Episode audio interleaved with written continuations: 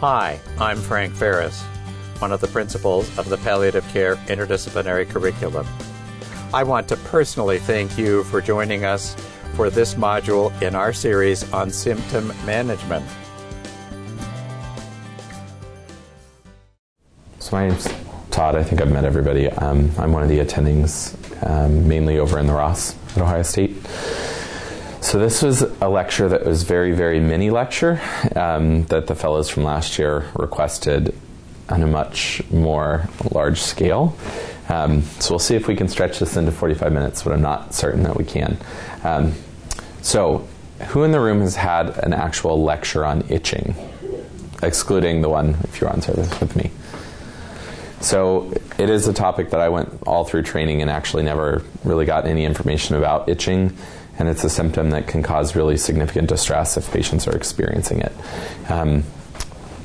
So we are starting to understand some of the neurobiology for how itching happens, but a lot of the actual science behind treatment is still kind of anecdotal and based on what we know about the neuroscience for how it happens.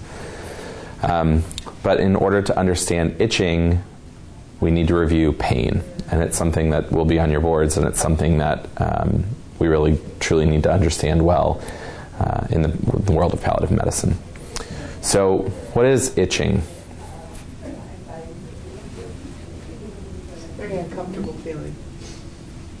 So what are the two big... So there's a physical and an emotional component of itching. So it's an actual physical stimulus that that you interpret and causes you to scratch. So there's two really important components to that. And if you think about it, there's an itching component and a scratching component. And so just in thinking of that alone, you know that itching and pain are related to one another. Because the way that you fix an itch is by mechanical discomfort. So if you can think of that throughout this time, it helps to understand some of the reasons that itching happens with some of our medications, as well as how you treat itching. The other way that we know pain and itching are related is that individuals that are born with a congenital inability to experience pain also have the congenital inability to experience itching. So that tells us that the pathways to the brain are related as well. But you also recognize that the pathway is the same, but they're inversely related, right? Because if you're experiencing an itch, you try to induce discomfort so that you feel better. So that's important to kind of think about. There are two hypotheses for how itching happens. So one is the labeled line hypothesis, and that's, you can think about it more in this way.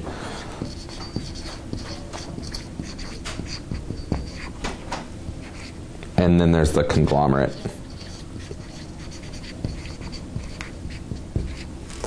So basically, one theory says that something happens, stimulates the trigger goes to the brain, you experience an itch, and it's done. The conglomerate is that it's not that pretty and nice and neat, and that it's actually a conglomerate of effects that happen in the nerves that your brain interprets as an itch. And there's a little bit of evidence for both, and we'll kind of go through some of those. So before we start, let's review pain. So what are some fibers that are responsible for the experiencing of pain? There are two big ones. C fibers? Correct. So these are the C fibers. Okay.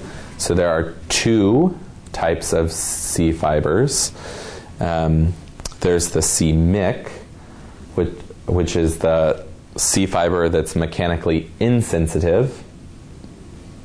Okay.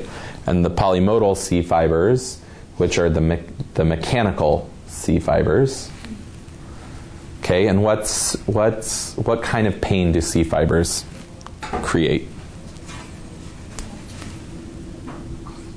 mechanical, thermal, and chemical.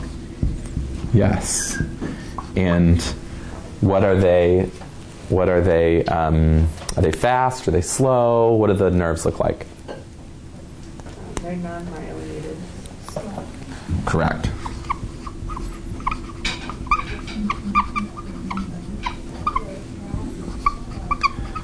What's our other big one?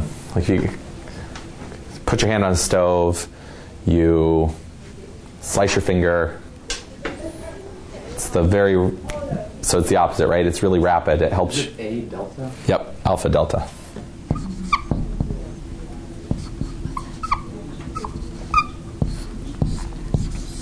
Okay, so we have the chronic, slow, burning sensation. We have the acute, sharp, intense, fast sensation. So you've got these three kinds of fibers that so they transmit to where? They have their dorsal root ganglia here and go into, where do they go? In the spinal cord? It's the dorsal. The dorsal horn.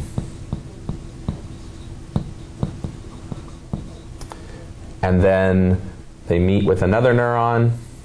And where does that neuron go?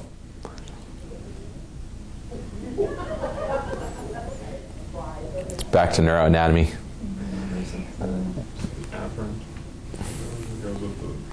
Decussates, crosses to the other side of the body, and goes up the anterior lateral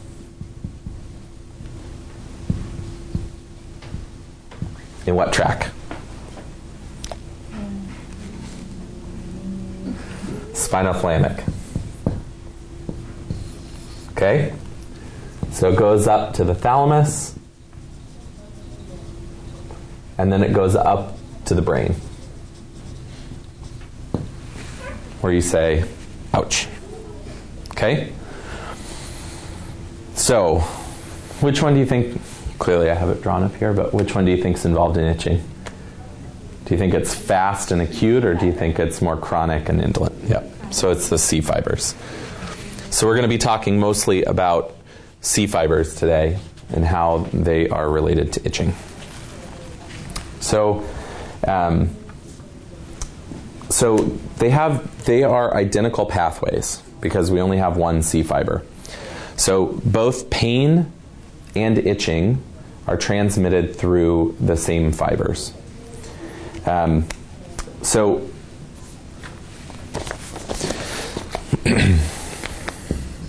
The c-MYC fibers, or the mechanically insensitive fibers, are the ones that respond to histamine.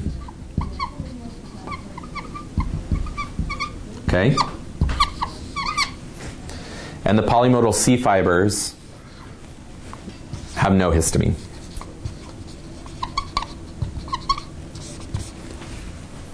So this is going to be how you start to identify what type of itch you have, what is the source of your itch, and starting the process of determining how you're going to treat this itch. Okay? So one fiber is mechanically insensitive, and it responds to histamine. The polymodal C fibers, they're mechanically sensitive, and they respond to noxious stimuli without the use of histamine. Okay? We're going to go through some of the studies that they did to try to explain some of these. So how do we know? So how do we know that these C fibers are involved? So they've done mice studies where they looked at this common protein, the TRPV1 protein. And this is something that's going to be really important, I think, in the future development of drugs for itching that we might see over our lifetime.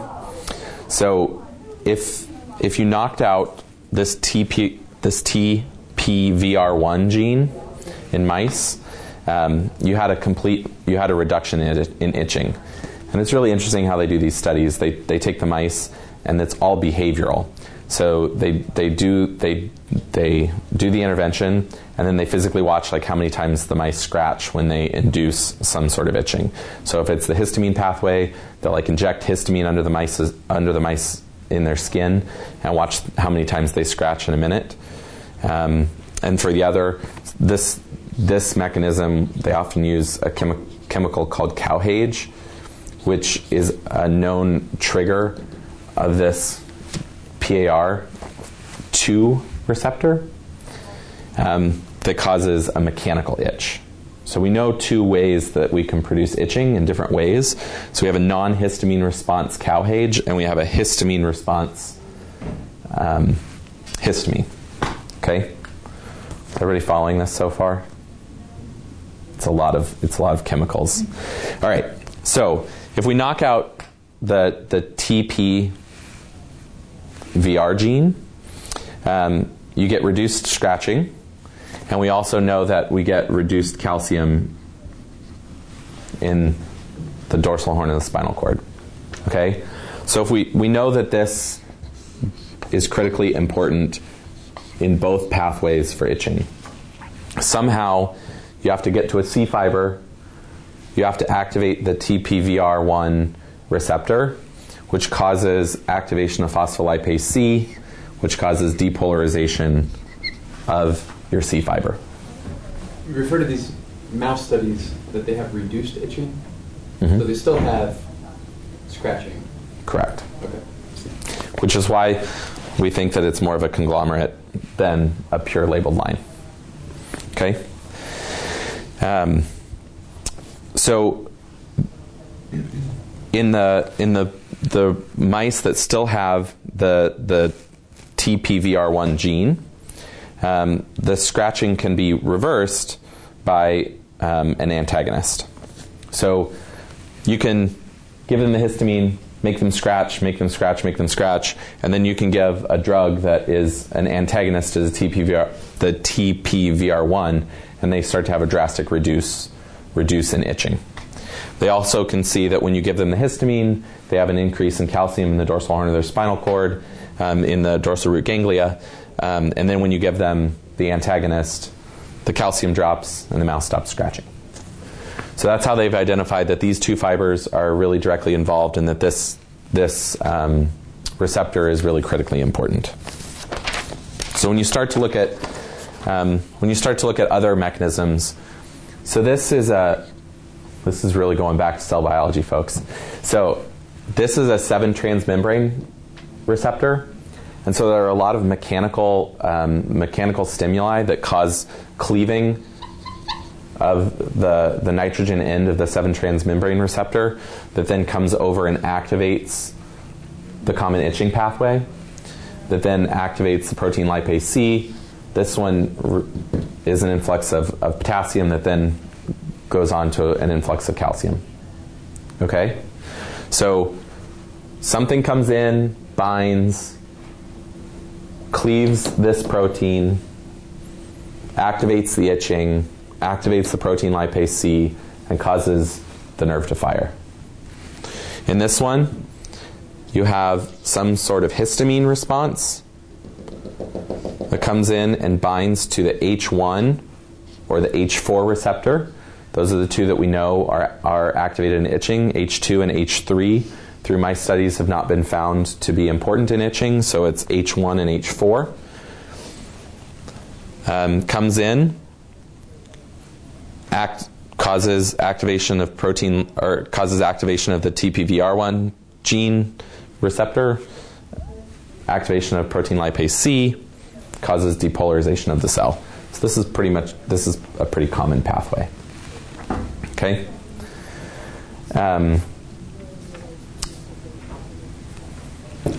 Other mechanisms. So in this conglomerate, so we know that other things can also activate this fiber. Okay? There's a drug called chloroquine, and so if anybody ever practices international health or international palliative medicine, if you go abroad and people are having severe itching from chloroquine, they've done immunoassays where they know that chloroquine binds to the mechanical insensitive fiber. It's not an actual direct irritant. It binds to this fiber, but is involved in a different pathway that's non-histamine mediated and causes an activation of another receptor on that that then activates the TPVR1 gene and causes depolarization. Okay? I see a lot of confused faces. Where are we lost so far? You said that TPVR in these mouse studies was blocked by an antagonist. Correct. Is that a drug that's available? It's not, which is where I think it's headed, honestly. You have questions? I'm trying to think ahead about analgesics causing itching. If it's inverse, how, you know, just trying to see it from the other end. So this is where we go. All right. So think about this in the skin. So the mechanical fibers are a little bit more in the dermis, right? The chemical receptors are in the epidermis. The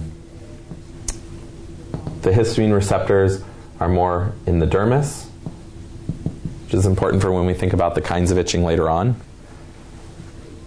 They're going to come down here. We have the same as pain. We know in this region through other animal models, which this one's probably not as important. Sorry.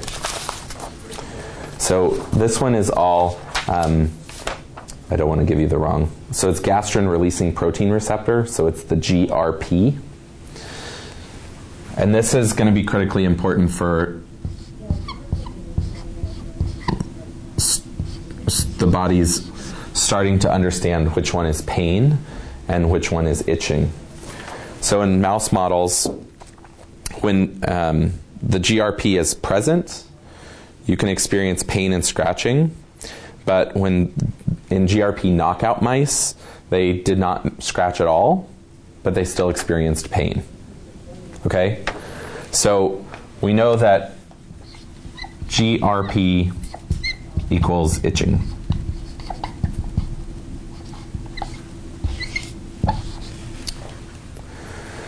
So this is where they started. They started to try to break down exactly what was going on, because we know that. This tells us that only a subset of these C fibers are probably responsible for itching, but all of them are likely responsible for pain. So they started to do retrograde studies where they were firing the spinothalamic tract. So they were taking if you had a response. They were tracking it to the dorsal horn of the spinal cord, finding it in the spinothalamic tract, and then stimulating it. And only about a quarter of the cells in the spinothalamic tract that transmit pain were responsible for these fibers that are itching. So all of these fibers can transmit pain, but only about a quarter of the cells in that tract, they believe, have the receptors to be responsible for itching. So it's these special receptors likely that are responsible. And then when we get down here, they probably have a different cell signaling pathway in the dorsal horn of the spinal cord when they start to cross over that tells the body that this is an itch and not painful. Following so far? So you either have a polymodal C fiber that's in the epidermis that's mechanically stimulated that causes cleavage of this PAR2 gene or PAR2 receptor, activates the common itching pathway, causes depolarization of the cell, and releases GRP in the dorsal horn of the spinal cord. It crosses over to the spinothalamic tract with what we believe is a fairly unique signal for itching that goes to the brain as and interpreted as an itch. Same with this one. You can either get histamine-mediated itching or non-histamine-mediated itching through this mechanically insensitive C fiber that are a little deeper in the dermis, causes activation of the TRPV1 receptor. Same thing, activates the itching pathway, gets down here, and they both release GRP, goes over to the spinothalamic tract, and then goes up to the brain. So now we go to the other parts. So now they're trying to figure out, okay, so we know mostly how itching gets to the brain and you're interpreted as an itch. So now we need to go to the nociceptive pathway and coming back down. So there are a couple of theories behind this. So one is that there's basically some sort of almost like refractory period from the scratch, because we know that they both stimulate pain and itching, that when you physically start to scratch, that you activate these pathways and it starts to respond to the pain rather than the itch. And when you get down here, it's not releasing the itching pathway, it's converting more to pain. If there's a constant stimulus, though, it doesn't make sense. Some of that doesn't make sense for how, if you have like a scratch in the middle of the day, that you scratch and it doesn't convert right back over to itching. So the theory is that there's some sort of CNS involvement, and so they did PET imaging. And we know that when there is an itch, that it goes all the way up to the cortex. When you have pain, it goes all the way up to the cortex. But when you have pain and itching simultaneously, you have activation of an area in the periaqueductal gray matter that they think is now then responsible for sending another response down the spinal cord and potentially activates an inhibitory interneuron that basically tells you to stop this itching transmission. There's some evidence that the periaqueductal gray matter involves nitric oxide. This is probably why you itch sometimes when you take sildenafil. And there is also evidence that cannabinoids are responsible, especially cannabidiol. So there's a theory that it transmits both pain when you're scratching, that pain and itching are both reaching the thalamus at the same time. It activates an area in the periaqueductal gray matter that releases an endogenous cannabinoids that then limit or activate this inhibitory interneuron so that you experience the discomfort of the scratching and stop the pathway for itching. There's one kind of loose study out of Israel that was using cannabidiol for itching and showed some effect. So then we get to opioids. So what do opioids do? It can cause itching. How do you think they do it? I mean, if they're blocking the pain response, but the itching response is still able to be activated. That's correct. And so that's the theory on. So opioids can produce itching in a couple of ways, but one theory is that it's blocking some of the signal of the transmission of the pain response to the thalamus. So when you bind to the mu opioid receptor, you prevent depolarization of that pain response. So they're both not reaching the thalamus, and so then you have really more uncontrolled itching. So even at baseline.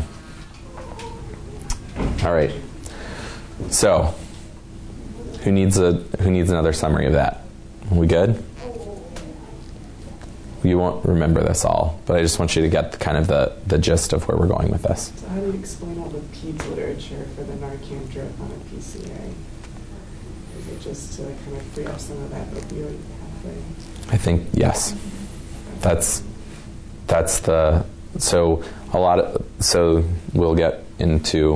We'll get into that when we're going to talk about some kinds of itching. So let's come up with some ways that people itch. What are some reasons that your patients itch?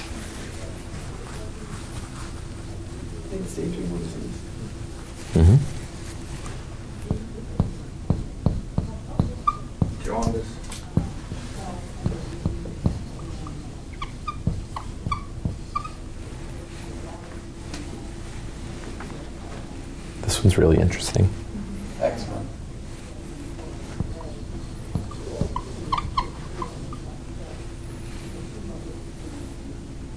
Substance withdrawal?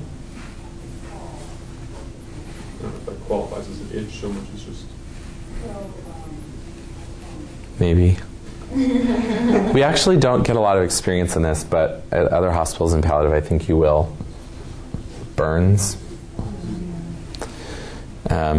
Chronic rash. And so I'm going to put this in the category of chronic rashes. Chronic urticaria.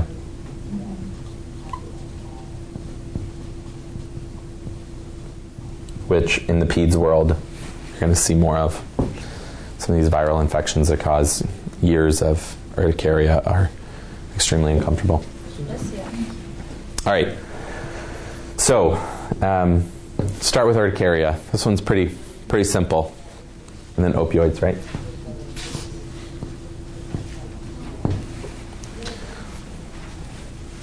Histamine. Histamine. So, how do we know? Let's think about this too. So what's an urticaria? A wheal and a... What's the red part around it? Wheal and a flare. Okay? So the wheal is the direct acting of histamine. And we know that it's a c-Myc fiber because c-Myc fibers, as opposed to polymodal C fibers, c-MI fibers are very diffuse and they have large branching dendrites. So the central acting part of the histamine is the wheal, and the flare is the neurogenic edema that you get from the network of dendrites around the direct histamine response. Okay? So we know that we're acting on this pathway. So how would you treat it? Mm-hmm. And what's that acting on? It's antihistamine. Which one? Yep. So Benadryl is H1. So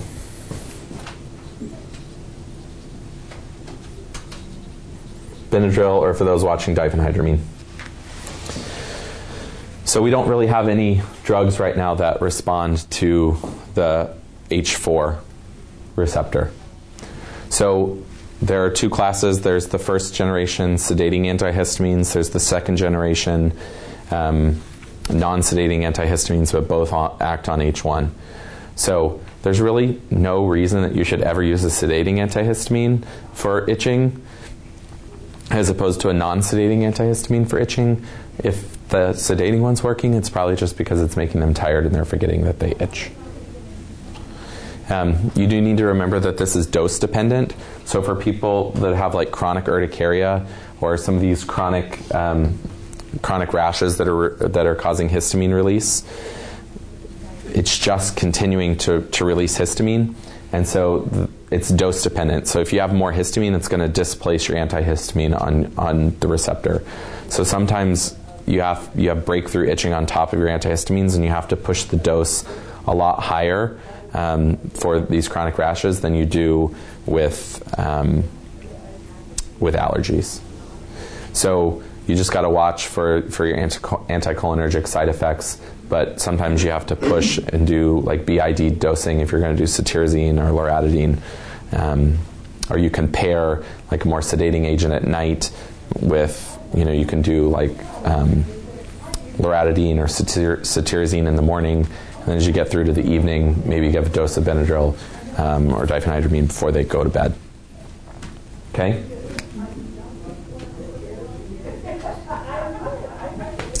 Burns. And some of this. Damage to the C fibers.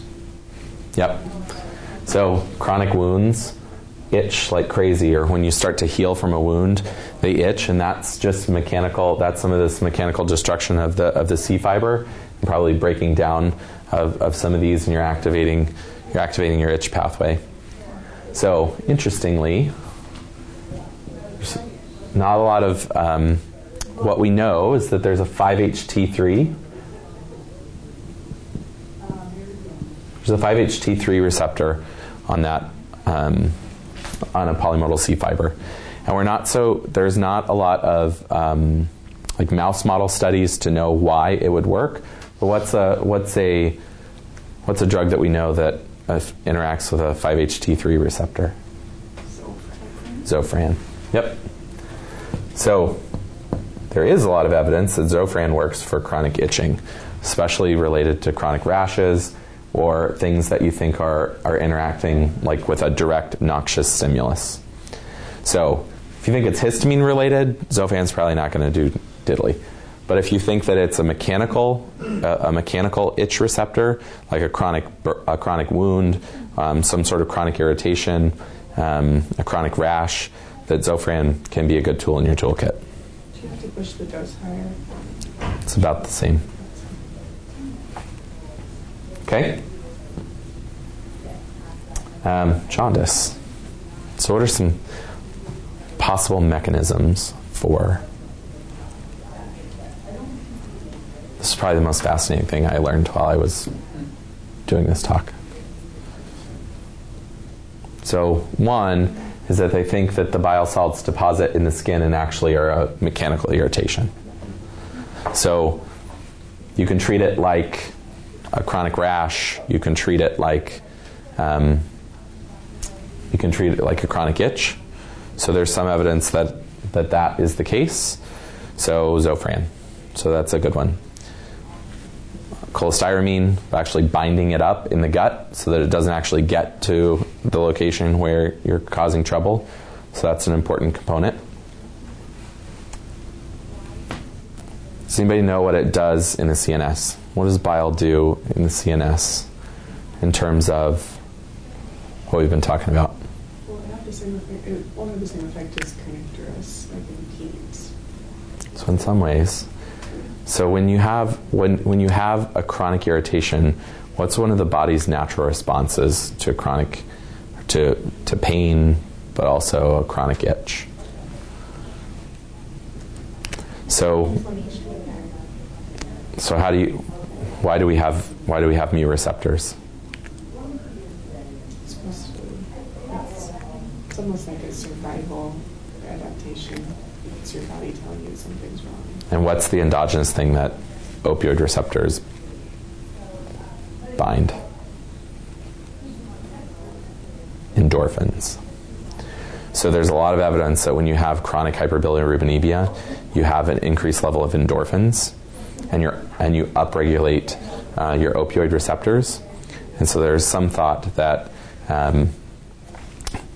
because it's getting into the CNS, just like in connectors, so you're having some central upregulation of endorphins, upregulation of mu receptors, and you ultimately get an imbalance between your itching and your pain response in the thalamus. So this is where things like Nubane or naloxone, chronic naloxone therapy, can be really beneficial for somebody with a chronic irritating itch or in patients with liver disease. So quite a few papers I found that show naloxone can be an effective therapy for chronic jaundice-related itching. How does Nubane work? Yeah. What kind of dosing are you doing for the Narcan? So I will have to look, but they're doing the study, if I remember right, was dosing like you would do for chronic addiction, like for opioid addiction, where they're even using like oral naltrexone. It's lower dose chronic. I think it was. I don't want to misquote. I can look it up for you and let you know. So for bile salts, you bind them up. They're probably an irritant, so it's on the polymodal C fiber. You can use Zofran. It's getting to the brain. It's causing endorphins because there's chronic irritation. You're getting an imbalance of the pain and the itching pathway. And so you can use some partial mu agonist antagonists to try to restore that balance. We've talked about opioids. So opioids are fairly interesting. So it's the same process. So in opioids, we've already talked about it, you get this imbalance of the pain and the itching pathway. Fentanyl, so opioids also can cause just a release of histamine. So you're probably getting a double whammy. So if you you can get release of histamine from mast cells, and that then binds to the CMI fiber. It causes an itch pathway, but then you're also having an imbalance of the pain and the itch. So you're experiencing it much more significantly. So this is why if you're giving somebody morphine and they start to itch, they can respond really well to an antihistamine. But over time, if it's chronic and they're having chronic itching from their opioids, it may be this imbalance of pain and itch pathway. Okay.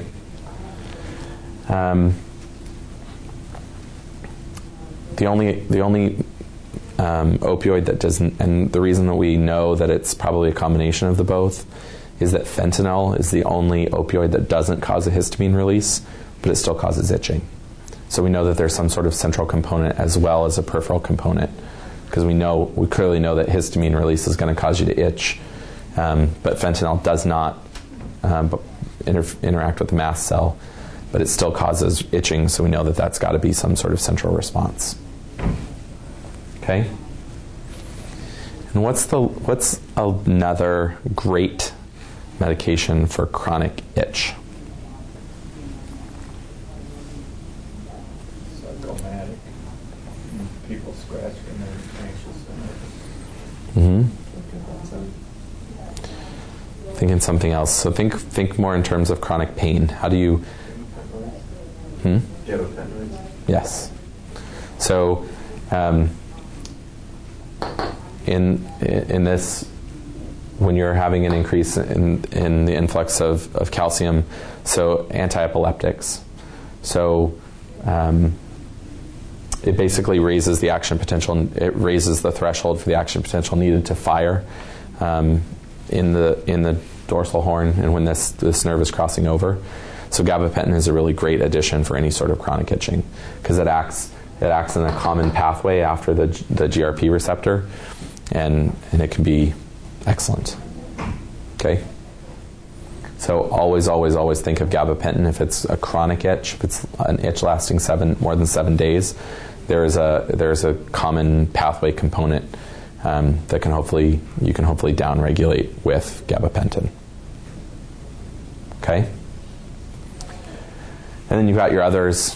You've got things like lidocaine or topicals that act on the influx of sodium as the action potential is propagating towards dorsal horn and spinal cord. So topical agents, if it numbs, that's a nice thing if you think about it. Like, you know that all of these fibers transmit pain.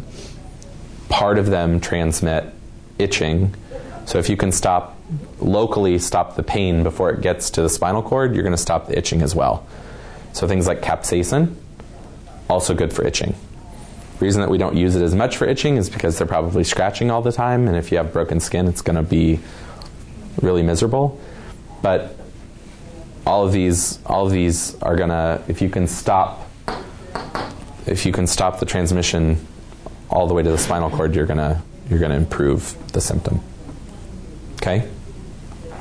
All right. So what are some mechanisms? Let's review just a little bit. So how can opioids cause itching? There are two mechanisms. Imbalance of signal, direct histamine release. Yep. So what are some ways that you could treat it? Antihistamine. Antihistamine and? Decrease your opioids. Or a partial mu agonist antagonist.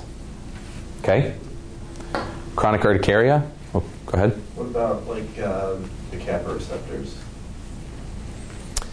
So I didn't come across much about that. Butorphanol, I think there's like a nasal spray that's like kappa agonist. Yeah, so I don't know. And some of these are based off like 3 or 4 papers, because there isn't a lot of money and itching, unfortunately. NIH, Center of Excellence for Itching. Yeah. Career funding. So chronic urticaria, histamine, and in theory, non-sedating antihistamines should be as good as sedating antihistamines, and if you're getting a response from the sedating, it's probably kind of that psychogenic effect of, or the, you know, you're at least getting some relief because you're tired and asleep. Eczema. Histamine, but also it's kind of chronically scaly and open, so it's probably a combination of both. So you might get some bang for your buck from Zofran, you might get some relief from histamines. That one's probably gabapentin as well, if somebody's really got chronic eczema that's terrible. And then jaundice. Cholestyramine, so absorb the bile salts before they get there. If it gets there and it's causing irritation, Zofran can be helpful. And if it's lasting a long time, gabapentin. You could probably use something centrally acting because you're and also getting the increased endorphins. So some partial mu agonist, antagonist, or just mu antagonist would be helpful. And remember, it's your H1 receptor. This is the one that as I've started looking at some board stuff, that one's been asked a little bit more because I think that was one of the first studies that really came out for itching, is that it's the H1 and H4 pathway, and that all of our antihistamines act on H1. So it's important to know that, I think, for kind of board type studies. I really think that in the future, so I know somebody from my training that's working a lot with this GRP receptor and looking at this, because we know that this is kind of where all of the itching pathways converge.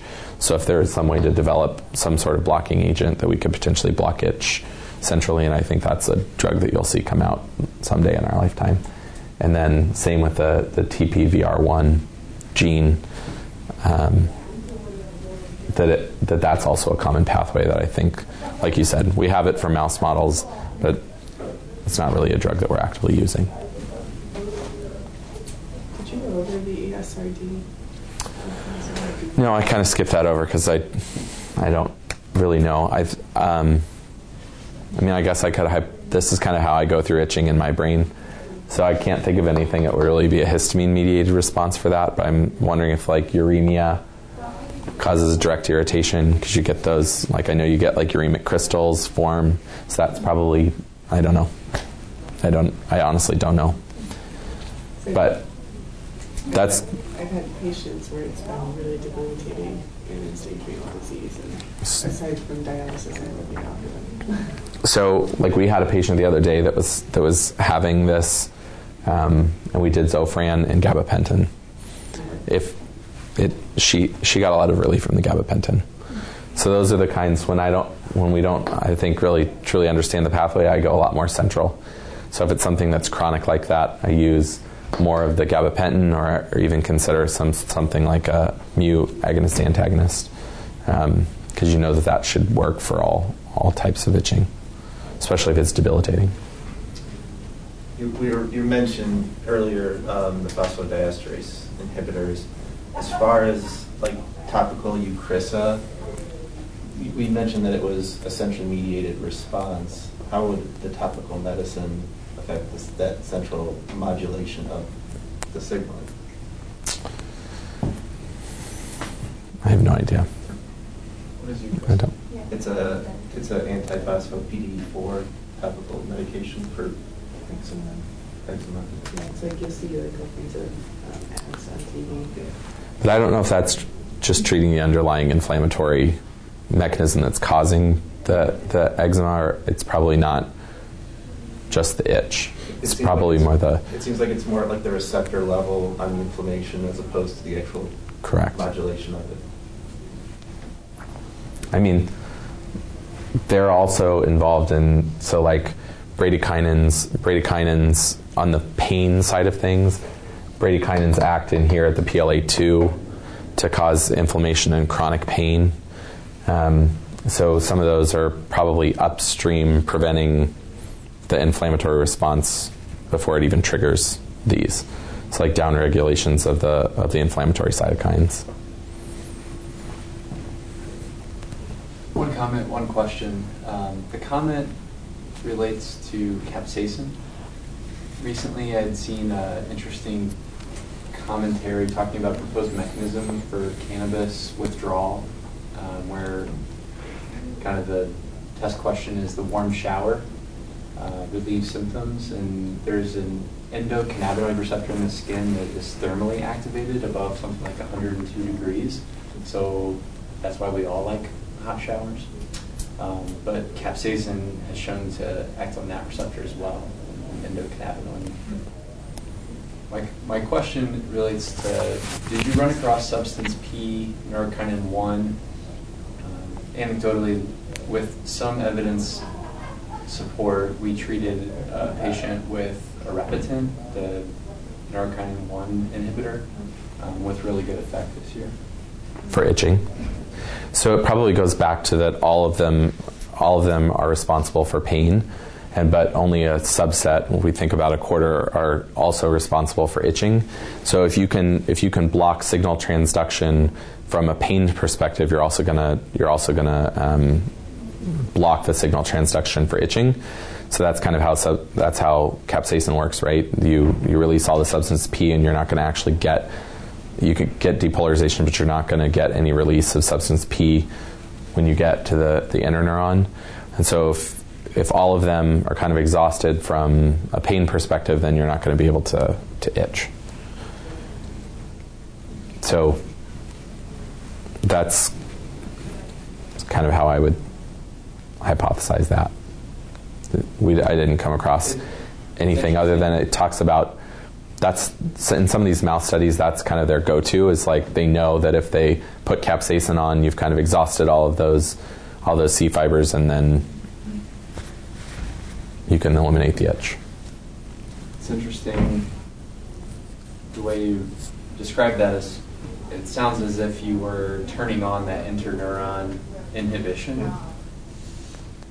In the case reports of using Repitant, it's kind of interesting dosing. It's every other day for 3 doses, and then you're done, and your relief persists. So similar to when you turn on, perhaps your periaqueductal gray matter persists. So it was interesting. Like you, there's got to be some sort of central. Like if your clothes are making you itch it, but in theory, whatever got in there to irritate it is still there, and so it really cancels out the pathway. So there's got to be some sort of peripheral and central response involved. Thanks again for tuning in. I hope you'll rate and review this podcast and share it with your colleagues and your friends. So you don't miss any of our new content. Make sure you are subscribing to PCIC podcasts.